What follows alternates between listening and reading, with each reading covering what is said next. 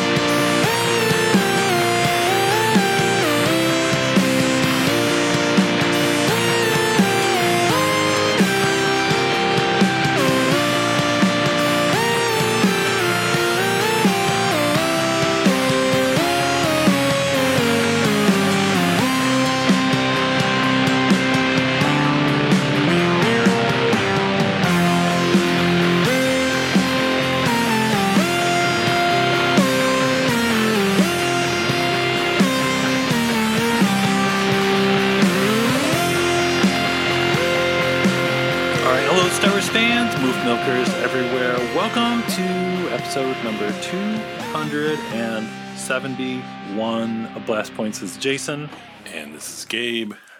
We talk about a lot of weird stuff on Blast Points. I don't know if you folks have noticed that already, but this may be one of the top pieces in the museum of Star Wars oddities. This week we are talking about the 1983 Star Wars audio adventure. I'm not exactly sure even what to classify it as. It's called the Rebel Mission to Ord Mantell.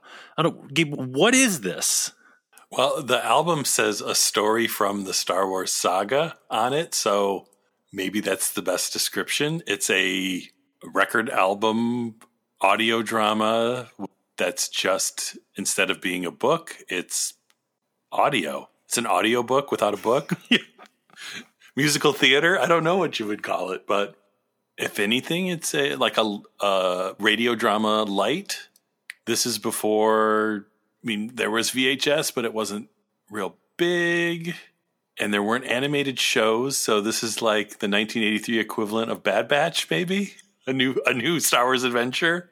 because it's like this is such a weird Star Wars thing where it's like it's connected to the radio dramas, but it's also connected to the Star Wars read along books, like the Buena Vista, like A New Hope, Empire Jedi, like books on record.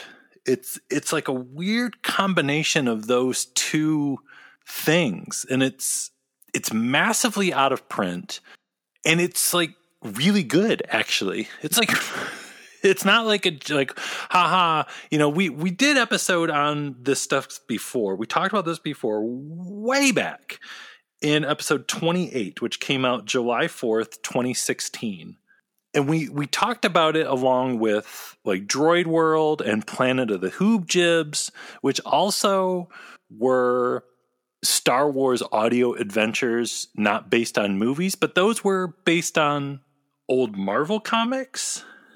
Yeah, and we really didn't give Rebel Mission to Ord Mantell the time that it deserves by cramming it in with those other two because like we've said this is kind of its own thing in a way and it's almost like if your little brother had Planet of the Hoojibs and Droid World, your older sibling had Rebel Mission to Ord Mantell and they were like burning incense and listening to it on Friday nights or something.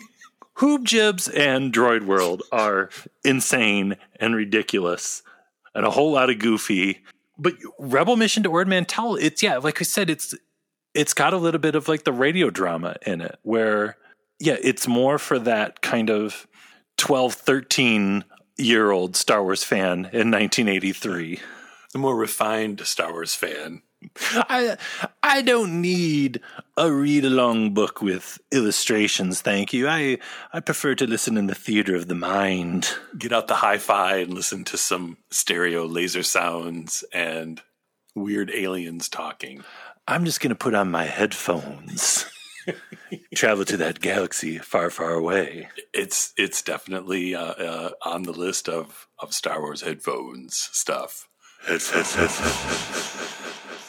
So I think when we did that episode way back in 2016, though, I think part of the deal was that was the first time I had ever heard of this. And I think, I don't think we were ready in any way for Rebel Mission to Ord Mantell. Had you ever heard of it before? Had you, do you remember ever seeing this before ever from 83 until 2016 or anything?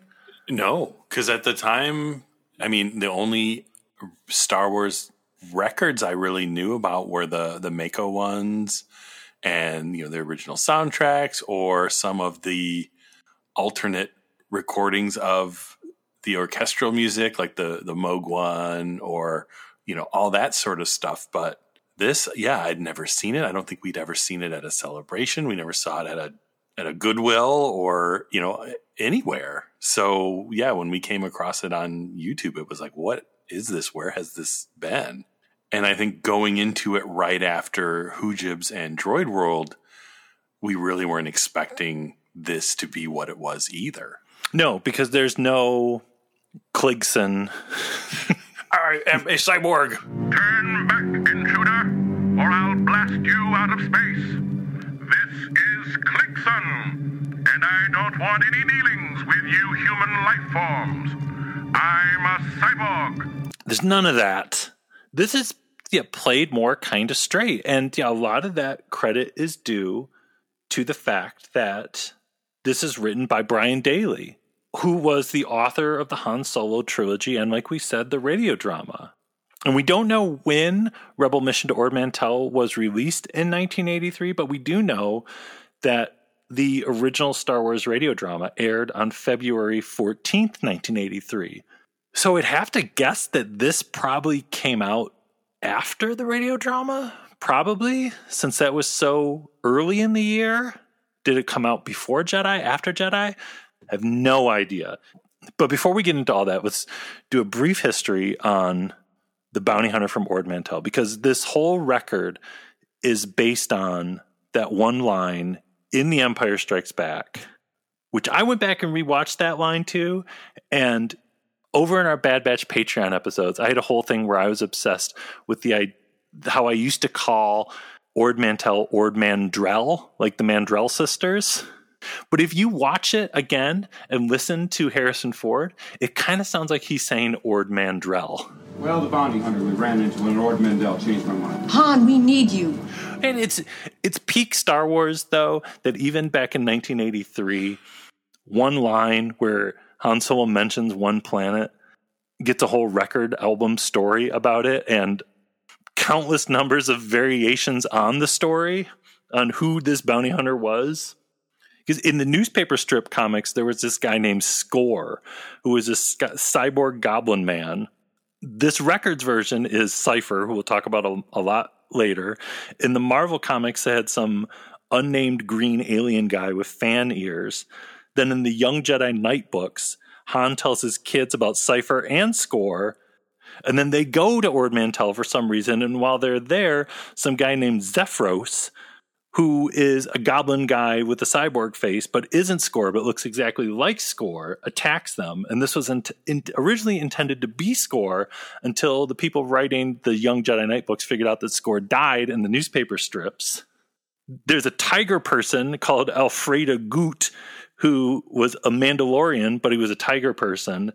And he was mistakenly identified as the bounty hunter. And then in the Shells of the Empire game for the Nintendo 64, you fought IG 88 on a train on Ord Mantell. So maybe people thought that IG 88 was the bounty hunter. but I don't know. I I wish they would have stuck with the old EU canon because it just it just made so much more sense. it, was, it was also clear back then. But you know, and speaking of Bad Batch too, I think the fact that you know Cid is on Ord Mantell and on Bad Batch they went to Ord Mantell, it kind of planted the seed in our heads for revisiting the Rebel Mission to Ord Mantell record, and it also got me thinking too because we always have Boba Fett fever. You know, I think a lot of people, even probably young me, thought that Han was just referring to Boba Fett as the bounty hunter they met on Ord Mantell. You know, there's a lot of talk with Temuera Morrison hanging out in hot tubs, you know, Book of Boba. And we're going to be flashing through periods of time in Boba Fett's life.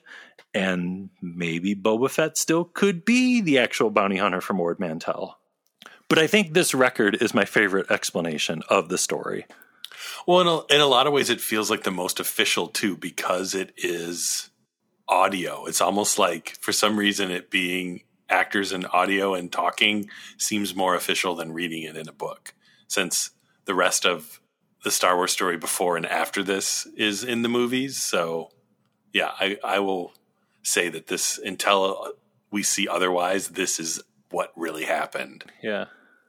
It's amazing all these years later that not only was that throwaway line the inspiration for so much EU Star Wars stories that now, all these years later, with Bad Batch, the fact that they decided of all the things that they could bring back, that they brought back Ord Mantell. And really, with Bad Batch, I mean, this is our first official visit to Ord Mantell. So it definitely is a location near and dear to Star Wars fans' hearts all these years. We need a green goblin cyborg man showing up at Cid's arcade bar at some point. Cid is g- green. She's not a goblin, but it's close. But yeah, it would be nice for Skorr to show up. That's why he's called Skorr because he's playing all the arcade games and he's always getting the high score. Playing skee ball with Omega. Nobody knows his name. They just know he's always scoring. When one of the episodes starts out and it's called High Score, but it's like S K O R R, then you'll know we were right. I think we just figured it out. A whole second half of Bad Batch. Red 5, I'm going in.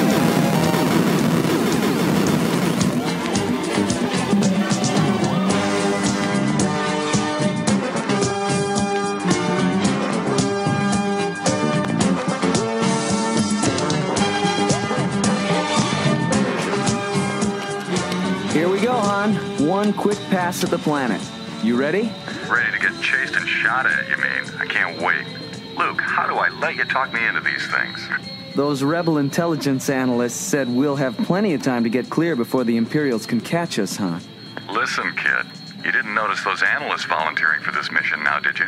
They're no fools. Then why'd you volunteer? Nah, it's better than saddle breaking tauntauns back at the Hoth base. R2D2, are you all set back there? Great.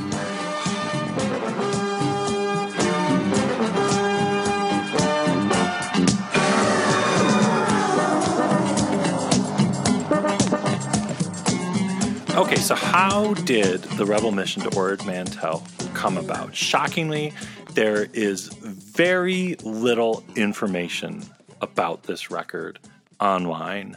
To help out, we reached out to our old friends John and Maria Jose Tenuto, who are experts on the radio drama and everything Brian Daley. We saw them at a panel on the radio dramas at Celebration Chicago, and it blew our minds. We had them on episode. What episode number was it? It was episode 188. Oh, one one of our favorite episodes we've ever done, all about the radio dramas and Brian Daley. And they they are awesome people, and thankfully they provided us with a lot of information about just what the heck this crazy Rebel Mission to Ord Mantell record is. And yeah, as we all know, Brian Daley he wrote the incredible Han Solo books, which were hugely influential on the EU. I mean, along with what Splinter of the Mind's Eye, they were the the blueprint for the expanded universe. And especially Brian Daley's Han Solo books because they were just side adventures of Han Solo before A New Hope. It was Solo before there was Solo. And he was hired to write those alongside Leigh Brackett, who was originally hired to write a trilogy of Leia novels that sadly were never able to happen because of Leigh Brackett's unfortunate early passing. And he got that job with writing the Han Solo books because of Lucasfilm's Carol Titelman, who started the the first Art of Star Wars book and got that amazing tradition going. And when Lucasfilm was getting ready to do the radio dramas, and they were like, "Who can we get to write these things?" It was Carol Titelman, who again thought of Brian Daley as the perfect person to to write the radio dramas. And according to the Tenutos, Rebel Mission to Ord Mantell was written after the first two radio dramas. I wish Brian Daley was around that we could ask him, but you've got to wonder if the story for Rebel Mission for Ord Mantell, if he was inspired to write it from writing the radio drama. It's like writing like the Empire radio drama and being like, well, what was Han's encounter with the rep, with the bounty hunter on Ord Mantell, or what was happening in between A New Hope and Empire? Which would make sense since they had to expand so much on the original movie for the original New Hope radio drama that it would make sense going into Empire of looking for every little nugget that could be extended. So maybe at some point, you know, in early drafts or something, maybe he was thinking about, well, there's this Ord Mantell incident. You know, what could this be? So it would make a lot of sense that this would come out of ideas that popped into his head writing the radio dramas. And supposedly it was Brian Daley who pitched the idea to do this to Buena Vista Records, who did the like we said the the Star Wars read along books, which is always mind blowing to think that that was owned by Disney at the time. So things like Droid World or Hoojibs or this put out by Disney. the the Disney Star Wars relationship before the sale to Disney is always just so fascinating. It's always been there. it's like Palpatine behind the scenes, waiting in the shadows. And I, I wonder if this came about because at the same time, Brian was working on the read along book adaptation for War Games. Weirdly, he was working with Disney Buena Vista Records to to do this War Games thing. But again, it's like at that time there wasn't a lot of ways to relive a movie other than the book adaptation or this, like a, a radio or a cassette version of the film. So it kind of makes sense that, you know, the Star Wars one was popular. So why couldn't every movie have a, a radio drama LP version? When you got to wonder too if he was thinking, okay, I did the Star Wars and the Empire radio dramas, and those are playing on NPR, and they were such a cool experience. Like, you know, why couldn't we do more Star Wars audio adventures? It's it's so crazy because Star Wars, for being as visual as it is, like often just you know just visual storytelling combined with John Williams music and Ben Burtt sound effects. Listening to this and the radio dramas too, but especially this, like a brand new story, just how well it works, how natural it feels. Yeah, it's the the triangle of Star Wars ingredients of John Williams music, the visuals, and the sound effects are so strong that you can kind of get away with two of the three. And if you have the music and the sound effects, it works. Or if you have the visuals and the music, it works. You can combine any two, and they're strong enough to carry the Star Warsness. And Brian Daley, you get the sense listening to this too, has become so familiar with the characters from both the, the solo novels that he wrote and the radio dramas that he just gets that, especially the Han Luke Leia relationship, so right and even 3PO, like it just feels right. It just feels like the original trilogy. It it feels like Star Wars. And there's that's so kind of hard to do, but he just does it so well. And yeah, I think that's also like part of what makes this weird little half hour original audio adventure just work as well as it does. Yeah, it sounds like you're listening to a Star Wars adventure you've never seen before. You can jump in in the middle and it doesn't take long to figure out that, oh, yeah, this is Star Wars. Even with different voice actors, because this is this version, there's no original actors in it, not even Anthony Daniels, which is kind of weird to go back and listen to because we're now in the age of Anthony Daniels will do anything to C3PO that he can. And this being one of those rare instances where it's not him. I mean, the only original voice is R2D2. Maybe Chewbacca. They didn't have any cash. They didn't have $100 bills for Anthony Daniels. yeah. So, you know, that's kind of understandable. But the voice cast is fascinating. It's the same voice cast that, again, is from the read along books. It's Corey Burton as Luke, which Corey Burton has a long history with Star Wars, so much so that Mark Hamill supposedly once asked Burton to sign autographs as Luke 2. Not Luke, but Luke 2. And Corey Burton also is in Empire Strikes Back. He's the voice of Hobbie.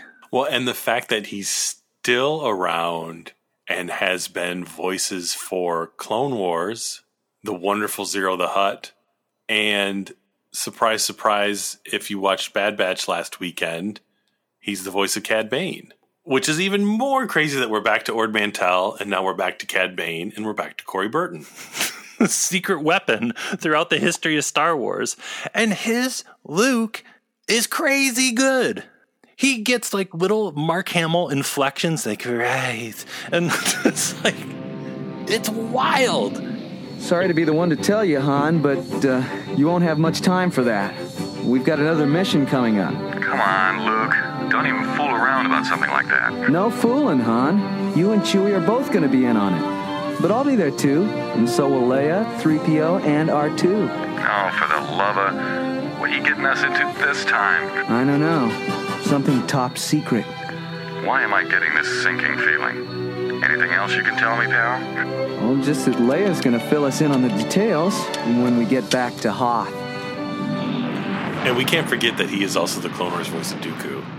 So if we didn't say that, someone would be like, "You forgot to say he's Dooku." And yes, he does a wonderful Dooku as well. Yeah, he's Luku. That Luke's voice and Dooku would come from the same person is insane. And we just briefly mentioned it, but he's Ziro the Hutt, one of the greatest voices in the history of Star Wars. Yeah, if if you want to show off your range, it's like if you have original trilogy Luke, Ziro the Hutt, and Count Dooku. You can do all of those and throw a little Cad Bane in there. Yeah, you're. That's why he's still working because he can do it all. Pat Parris is playing Leia in this, and she did a ton of voiceover work. She was in Smurfs, DuckTales. She was Leia and all the read alongs, of course. She played Daisy Duck a lot, and she's great as Leia. It doesn't necessarily really sound like Carrie Fisher, but there's still something very Leia about the way she does it. Before Alderaan was destroyed, one of my family's off world holdings was a very profitable interstellar trading company. But the Empire seized ownership. Now the company is shipping a large cash tribute to the Empire. Not if we can help it, right? Great. We're so short of real money, Chewie and me have been thinking about hawking my hero's medal. Yeah, she's good. And I think with Ord Mantell in particular, the fact that there isn't an original actor in there to kind of throw your brain off to being like, wait a second, this person sounds like I remember it. These other people don't. That as a group, they work together really well to feel like you're still listening to those same characters. Yeah, because the radio drama, there's Mark Hamill, and then like you'll hear Mark Hamill as Luke, and then it sounds like me coming in as Obi Wan. right. Oh yes, I was the Krayt dragon call. It's just you know, there's something. It, radio dramas are awesome, but it's like I would rather have just all different people playing the parts. And Tony Pope plays Cipher and C3PO. And Tony Pope was Goofy for 11 years, and he's the voice of all the Furbies. And his C3PO is really something special. 3PO, are you certain that R2D2 understands exactly what I want him to do? Oh, absolutely positive, Your Highness. Isn't that so, R2? The programming tape and master code that you fed into R2's memory banks were most specific and comprehensive, Princess Leia. The narrator in this is this guy, Chuck Riley. And not only was he the voice of Charlie Tuna, he did the voiceover in oh, just about like every single trailer of the 1980s. And this really blew my mind. The original ET trailer, if you watch it and listen to the narrator in that ET trailer and think about that that's the same voice in all the read along, like Disney read along records, kind of mind blowing. In 1975, he directed Jaws. In 1978, he directed Close Encounters of the Third Kind. In 1981, he directed Raiders of the Lost Ark. After the destruction of the Death Star, the Rebel Alliance was forced to abandon its base on the fourth moon of Yavin. And now, Steven Spielberg brings us E.T., the extraterrestrial. Hunted by Darth Vader and the Imperial Star Destroyers, the rebels have taken refuge on the ice planet Hoth and begun establishing a new base there. And the biggest mystery, too, is the voice of Han Solo. Unknown. See, that blows my mind because I thought it was the same actor from the radio dramas, and I did not realize that it was a mystery voice. How do we not know? Does somebody somebody out there has to know who that is? Yeah, and the radio drama was Perry King as Han Solo, who is incredible. He does a great job as Han. But this isn't Perry King. Wikipedia, Wikipedia, it's just it's unknown. It's the same Han from the read along books. I don't know. If you're listening to this right now and you have the means to find out who played Han Solo in either the the Star Wars read along books from the 80s or Rebel Mission to Ord, Ord Mantell, we're giving you a mission. who is this mystery Han voice? It's 2021. How do we not know who played Han in this stuff? hey, sweetheart, can't you turn up the heat in this deep freeze? Did it ever occur to you that she wants you to cool off, Han? Hey, that'll take more than an ice cavern, Junior. Ah, Will you two stop that? So, Han, you made it back in one piece, I see. No sweat, Your Highnessness. Good. Doesn't Corey Burton remember? But maybe they weren't, maybe they didn't record their lines at the same time. That's the thing with the audio. You never know. They may have never been in the room together, any of the any of the voice actors. So, and if you were the Han Solo, wouldn't you have that on? wouldn't you be at conventions like I was the Han Solo on the read along records? So I would be like, you are my second favorite Han Solo of all time. I'm sorry, Alden Ehrenreich. Well, this record gets more and more fascinating the more we learn about it because we learn that we don't really know that much about it.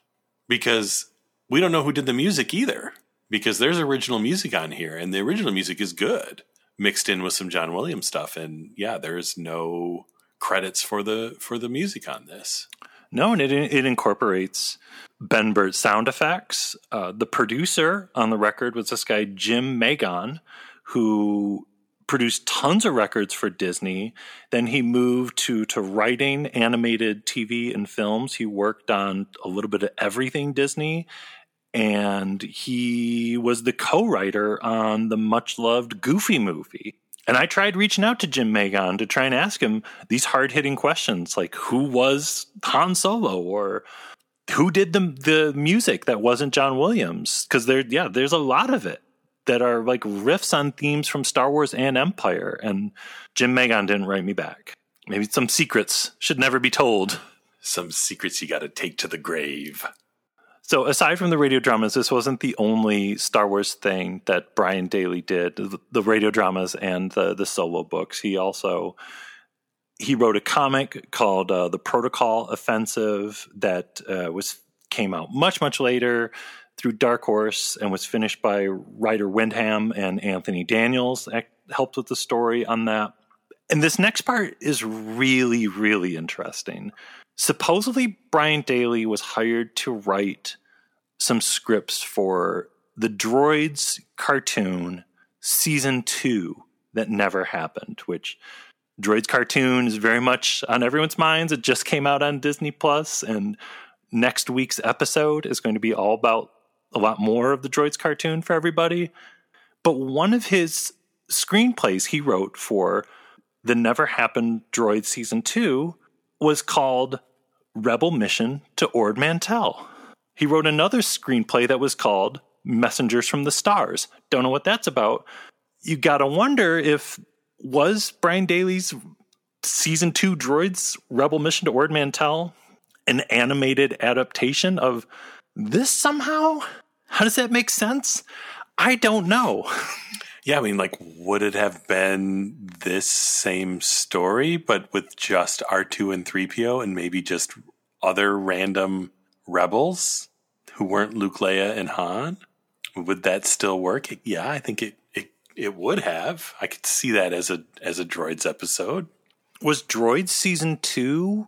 Was there a thought at some time of kind of placing the droids cartoon in a more established period of time? Like, were they thinking for a while, like, hey, what if we worked Luke, Han, and Leia into the droids cartoon and just kind of told stories from the droids' perspective? And maybe th- were they like, hey, we could get these Buena Vista Records read along actors to do the cartoon voices of Han, Luke, and Leia?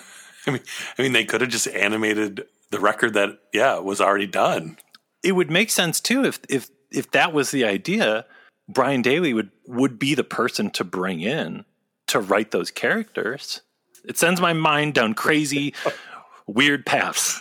Well, and now with Droids on Disney Plus, every time you're sitting there watching Droids and you're trying to concentrate on the episode you're watching, your mind's going to be drifting to what would the future have been of Droids and what could have been because what has been is pretty crazy. So what could have been is even can't even imagine. It's an amazing record, and yeah, it. There's a lot of fans that consider it the 14th episode of the Star Wars radio drama or episode zero of the Empire Strikes Back radio drama, and it it really does fit in really nicely in between the two of them.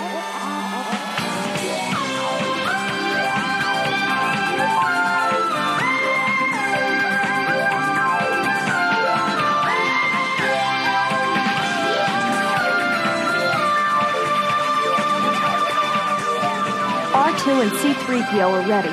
What about the Millennium Falcon? Chewie's got her all set for liftoff, which wasn't easy in this hole in the ice you call a base. Right, Chewie?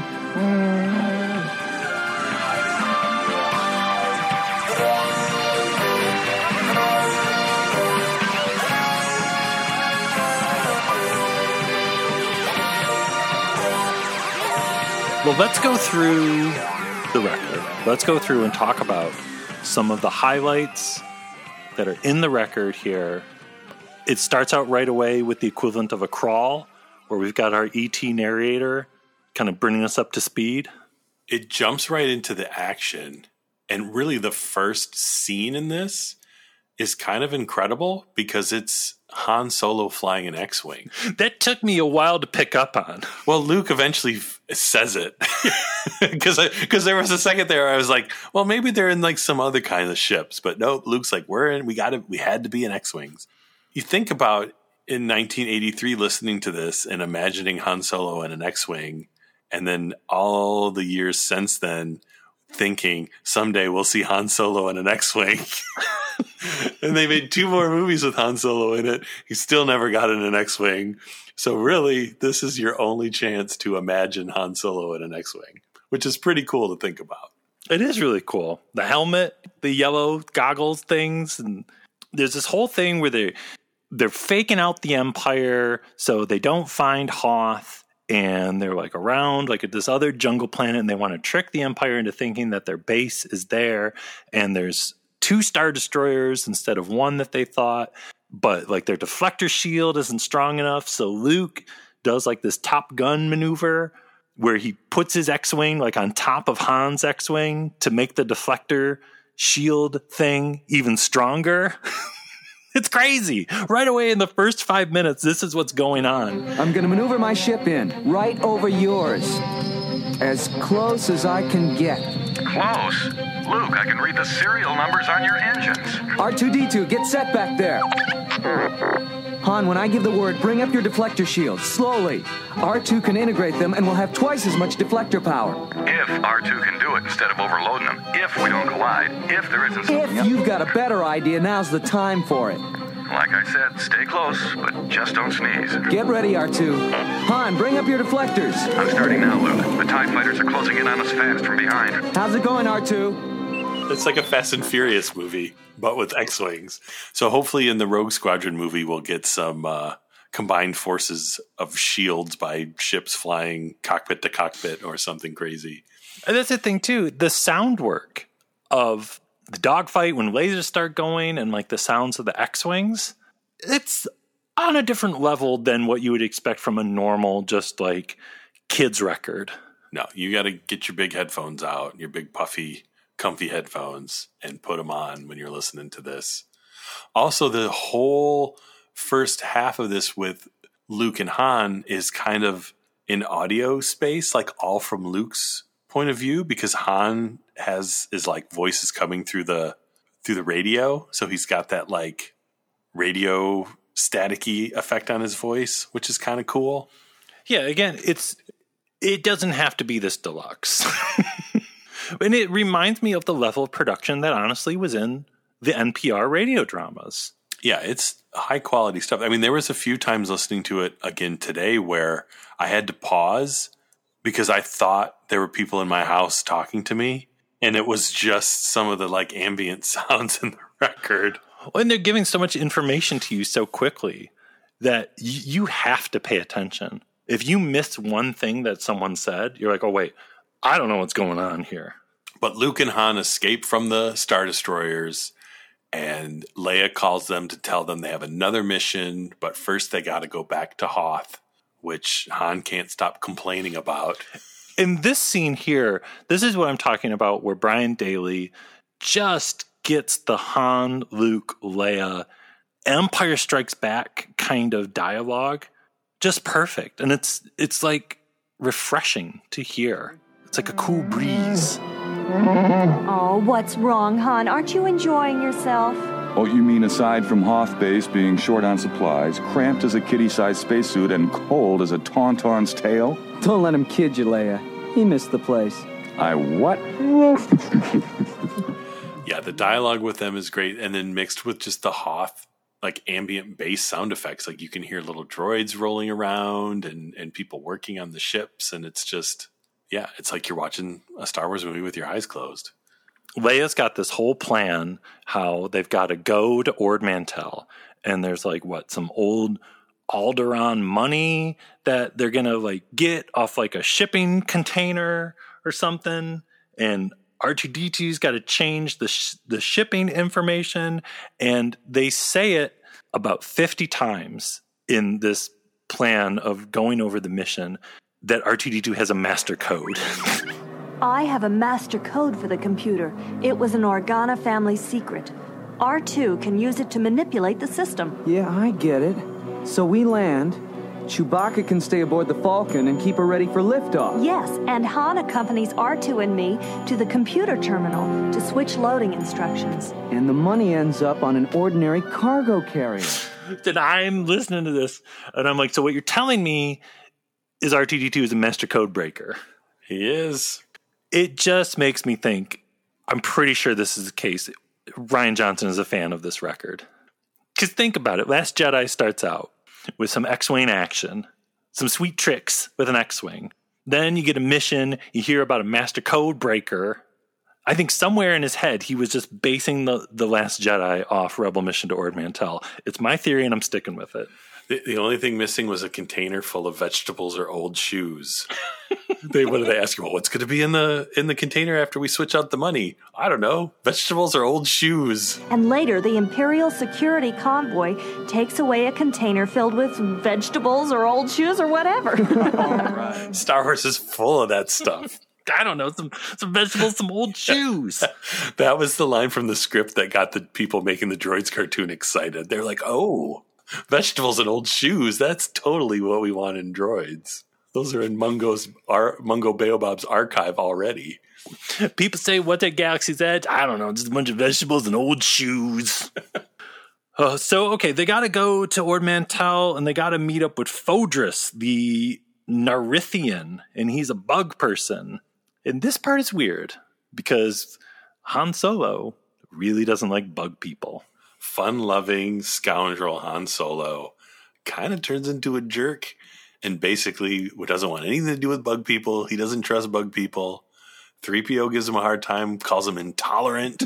I feel like everyone is just like, geez, Han, what's your problem, man? Like, I thought you were cool. What's up? We have a rebel agent in place already. His name is Fodris. He's an Arithian. A Narithian? One of those bugs? What's eating you, Han? I don't trust him. Not a Narithian. Ah, really, Captain Solo, just because a member of the rebellion happens not to be a human being is no justification for you to be so intolerant. Listen, Goldenrod, Narithians get hatched. Two or three of them to an egg. But Fodris is one of the most loyal agents the Alliance has. He's risked his life for us, not once, but many times. I still don't like it. You can't count on a bug. It's like now we know why he wasn't sitting at the bar in A New Hope because there was a the grasshopper was standing at the bar. So Han's like, I'm not going to go by that guy. I'm going to sit here in the corner. Dr. Mandible would walk into the bar and be like, I'm not going in there with that guy sitting in there. Yeah. He's got some issues. He's got to work out. When we learn more about Fodris, the bug person, and his fascinating backstory where he had an egg mate. Narithians are too close to their eggmates, for one thing. I heard they even mind link when they're close together. How'd you know this Fodris can keep a secret? Because one of Fodris's eggmates found out about his ties to the rebellion, Han. He tried to kill Fodris.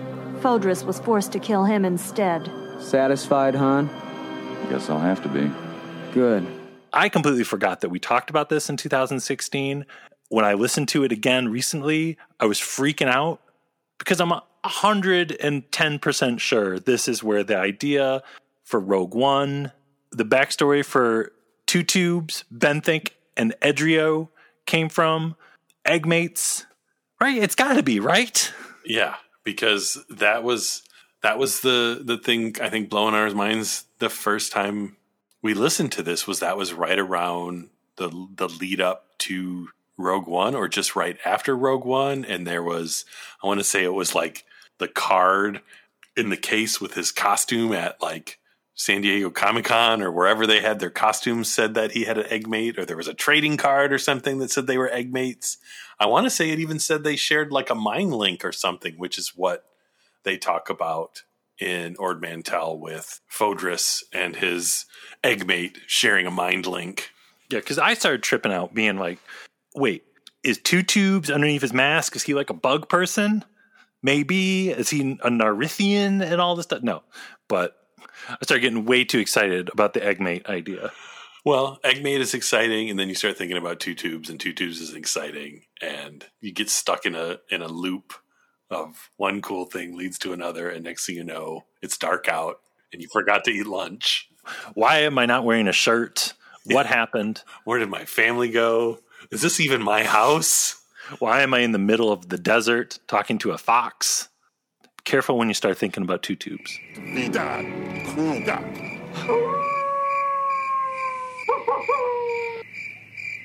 Okay, so he killed his egg mate. They find out Vader is after the Falcon. Jabba has upped the bounty on Han Solo. Okay, we got to go to Ord Mantell. So Han and Leia and R2 are with Fodris, and they're unlocking the door to the money. But surprise, surprise, it's not Fodris. It's actually Cypher. And what Cypher and Solo have a showdown, right? Yeah. Well, in Fodris slash Cypher's voice is amazing. He has this goofy alien voice, and when he first starts talking, he like comes in in stereo. It's pretty intense. The computer terminal is over this way, sir and ma'am. The outlet should be compatible with your R2 unit. Thanks, Fodris. R2, plug yourself into the system. So Cypher's going to kill Han. So Han's like, let me take my belt off. because if you're going to take me prisoner, I want to be comfortable. So instead of just giving him his gun, he takes off his belt and I can't see what he does, but I'm imagining it that he does some kind of cool whip move with his belt and knocks Cypher's gun out of his hand. Sound effect is kind of confusing, and what Han Solo's is like, it's not the first time I've done that. And it's like, okay, we're just we're rolling along with you here. Right. Do you even still have pants on? We don't know, but at least Cypher doesn't have his gun. Where do you want it, Cypher? Don't try to stall me, Solo. Just throw it over here to me. Here you go. Stay back, Leia. Clever. That was very clever, Solo. No one has ever disarmed Cypher before. Now, I can see how you came by your reputation. Let's just say I've had some practice with that trick, Cypher. Comes in handy sometimes. Keep away from your blaster. My weapon is closer than yours. You can't win. I'm warning you, Cypher. Even you aren't that fast, Solo. You don't want to find out. You can't bluff me, Solo. Han, look out! Ah. And then they got to contact the freight dock. And it's classic Star Wars because we're dealing with cases of money and shipping container cargo. well, and there's a lot of drama about the shackle that's holding the landing gear down, which they had that in Solo. So, yeah, you know, maybe inspirations. But yeah, there's a lot of drama about a container and then the like what is it? The foreman comes in, or the what does three PO keeps calling him? The like the supervisor. The, yeah, the supervisor comes in, and it's like, "Hey, who are you?" And Luke's like, "I I started yesterday." Hey, uh, you two, uh, just hold it right there. Oh dear. Shh. Uh, I don't remember seeing you around before. I, uh, I just started yesterday. Yeah? And what about your droid there? It doesn't look like any heavy labored droid I ever saw. Uh, maybe I'd better lock down your carrier's controls until I find out what all this is about. Now, wait a minute. Oh, I wouldn't risk that if I were you, Supervisor, sir. What I mean to say is, uh, pipe down and get to work. I'm gonna get in touch with the front office. This is the crazy. It's like my obsession with who designs the clothes in Star Wars. That somewhere there's like someone like making clothes or making shoes or making boots or something. And also, I want like a Disney Plus series about the day to day life of the shipping container supervisor on Ord Mantell in Star Wars world. Just the guy with a normal job that gets up and goes to his job supervising shipping cargo containers. Because when you were like a 12 year old kid, that's what you were waiting to find out more about. Because you could relate to it. It's like when I grow up, I'm going to be a supervisor, just like just like in Star Wars. But yes. So then, what? Stormtroopers show up. Everything's getting crazy. Luke cuts the the landing things off with his lightsaber. Yeah, and it gets super super surround stereo for a bit here. There's lasers going off. There's lightsabers.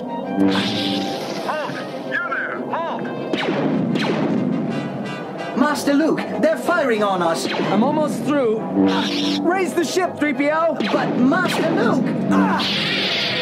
That's it! The shackle's off! Lift off, 3PO! But you're not aboard! I'll hang on to the landing skid! Get us out of here! Now! Oh, hold on tightly, Master Luke! Well, and after this is another exciting thing that you didn't know you would ever actually see is 3PO gets to fly the ship. And it's the cover of the record, but it's one of those things will we ever see 3PO really fly a ship? And eventually, yes, we did.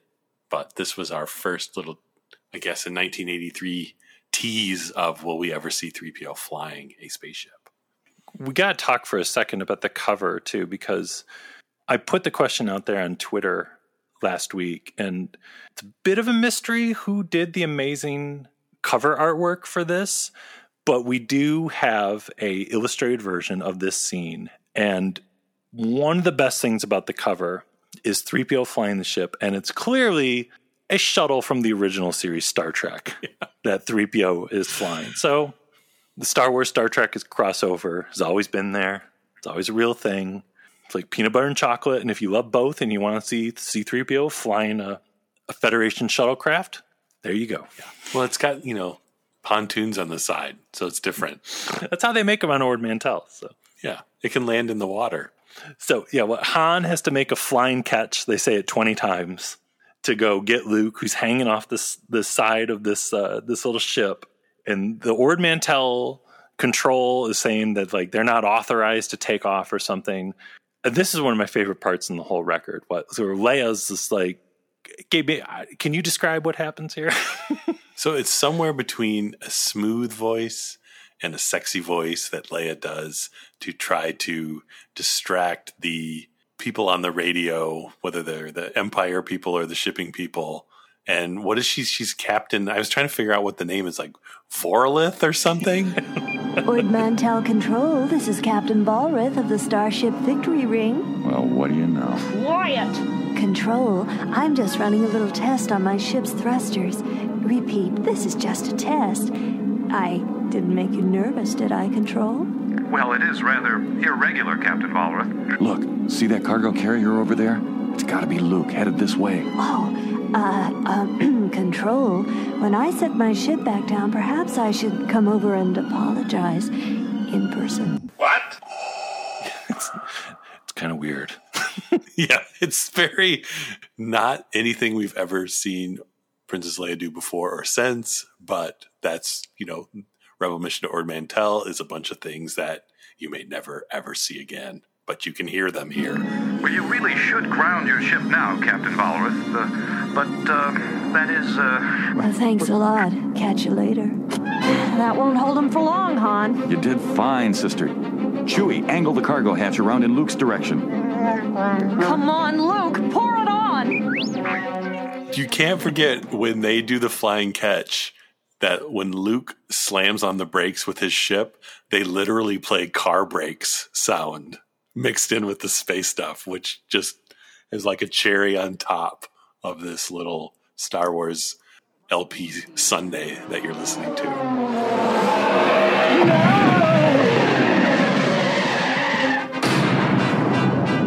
And then, yeah, that's pretty much the climax of the action. Because yeah, they pick up Luke, and then our narrator is back, and he, and that's it. And goodbye. See you later, everybody. there's there's only two grooves less left, and we're gonna the record won't play anymore, so we got to get out of here. Like we were saying, all of this just speaks to the fact that there could and should be more Star Wars audio dramas. This is a half hour little adventure that explains one line in The Empire Strikes Back, and it works, and it's super duper fun. And it makes me think about how good this format could be for original trilogy adventures, prequel trilogy adventures, Clone Wars actors, sequel trilogy, whole new stories with all new characters done in an audio format they could be released as a, as a podcast format. Like the possibilities are endless for Star Wars audio only adventures.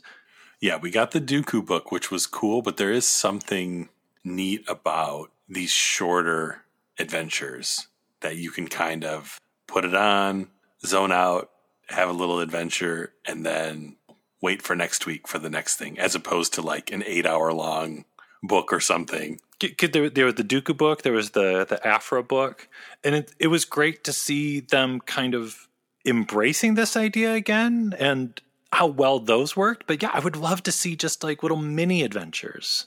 But I almost wonder if the, at this point, you know, for good or bad, if the day of the audio drama is kind of over because we're getting these types of things in animation, and now with Forces of Destiny, Galaxy of Heroes, the little rolling ball thing. Like we're kind of getting this concept of these kind of small little Star Wars stories in an animated format instead of an audio format. So maybe next time there's a Galaxy of Adventures new cartoon, we can just listen to it instead of watching it and imagine that it's a new radio drama. Go back and listen to the uh, the Lego holiday special, but just only listen to it. I would love to see this get reissued in some way. If, if StarWars.com made it available as like a downloadable file that just because this is just a really, really special little period in Star Wars history. And it's Brian Daley, and anything he touches Star Wars is pretty much gold.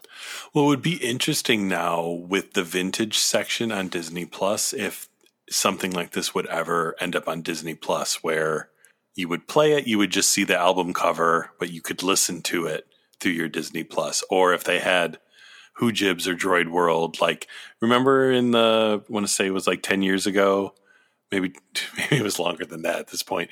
There was a thing where the people were putting comics on DVD. Mm-hmm.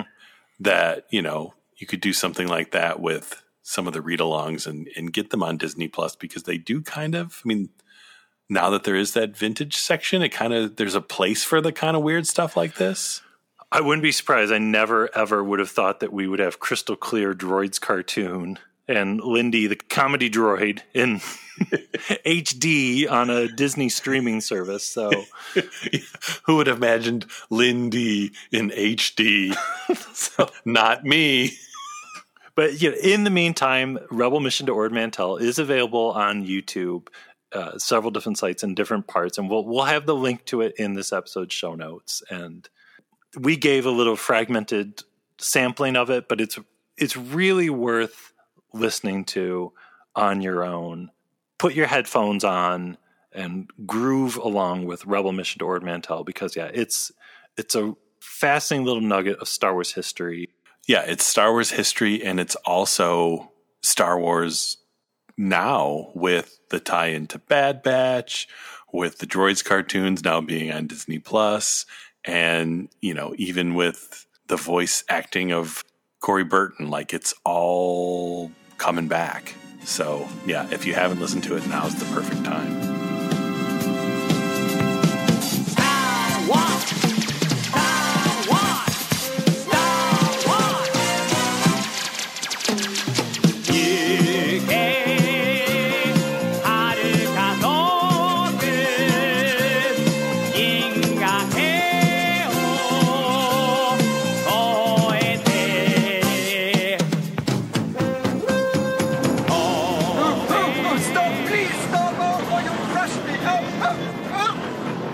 This is Anthony Daniels inviting you to join me as C3PO in the only radio production of Star Wars on National Public Radio. Get your hands off me, you filthy little creatures!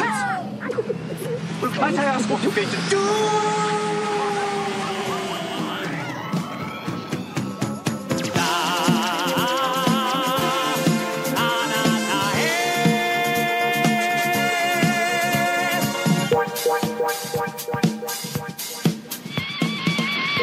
Star Wars radio controlled R2D2. Two 9 volt and 2C alkaline batteries not included.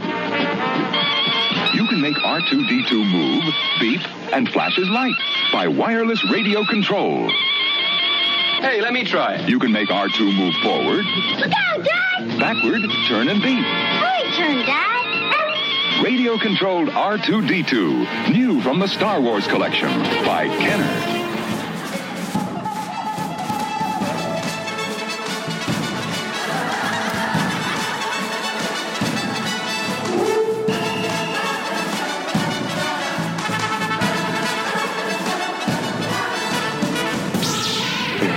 And these last points, too accurate for sand people. Only Imperial stormtroopers are so precise.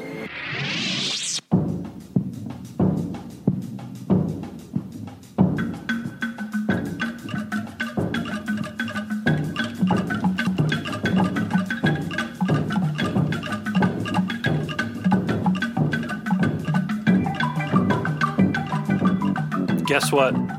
Apple Podcast reviews. They help the show in ways we don't understand. But what we do understand is that we love reading your reviews. So when you say something nice about the show, it brings warm feelings to our heart. So if you listen on some sort of Apple something or other, go over there, write a little something about this episode, about any episode in the past, write something about the Krayt Dragon episode. That's a classic. If you want, you can write a review about an episode that hasn't even happened yet. Write a review about your dream episode that you hope to happen someday. what does your heart tell you? Yeah, so go leave us a little review on Apple Podcasts. please. And after that, check out our website, blastpointspodcast.com, and follow us on Instagram, Twitter, and Facebook. And if you're on Facebook, make sure you sign up to be in the Super Chill group. And if you want to support the show in a different way, we've got the Blast Points Army on Patreon. Every week we are doing Bad Batch review episodes. Whoo, boy, that show. Oh, boy. For a show with bad in the title, there's nothing bad about it. Good batch. That's what it is. Mm-hmm. The best batch. Yeah, so that's going on over there on the Patreon. And if you already are a member of the Blast Points Army, thank you so much. But that about wraps up number 271 here. Rebel Mission to Ord Mantell. I know. I kind of love that record a lot.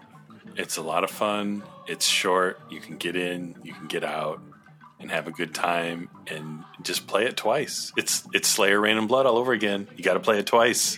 you can put it on a cassette. It can be on both sides of the cassette, and just keep, let it loop all day long. It starts over, and you're like, you know what? I'm okay with this. Yeah, Han's an X-wing again. All right.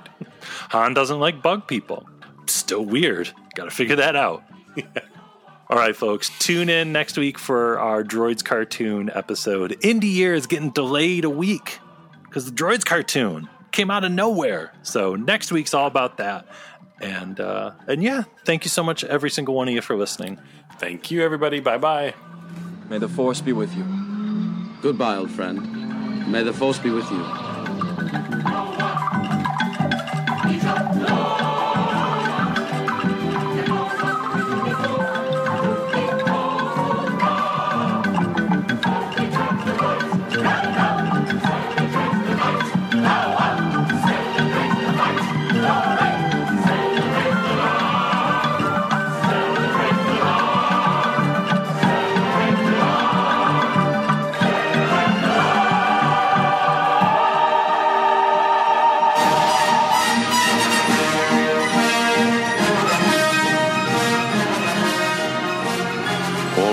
A dark time for the rebellion, the fight against the Empire goes on. Though they are hunted and harried, the rebels have won an important victory. And they can still look with hope for the day when peace and justice are restored to the galaxy.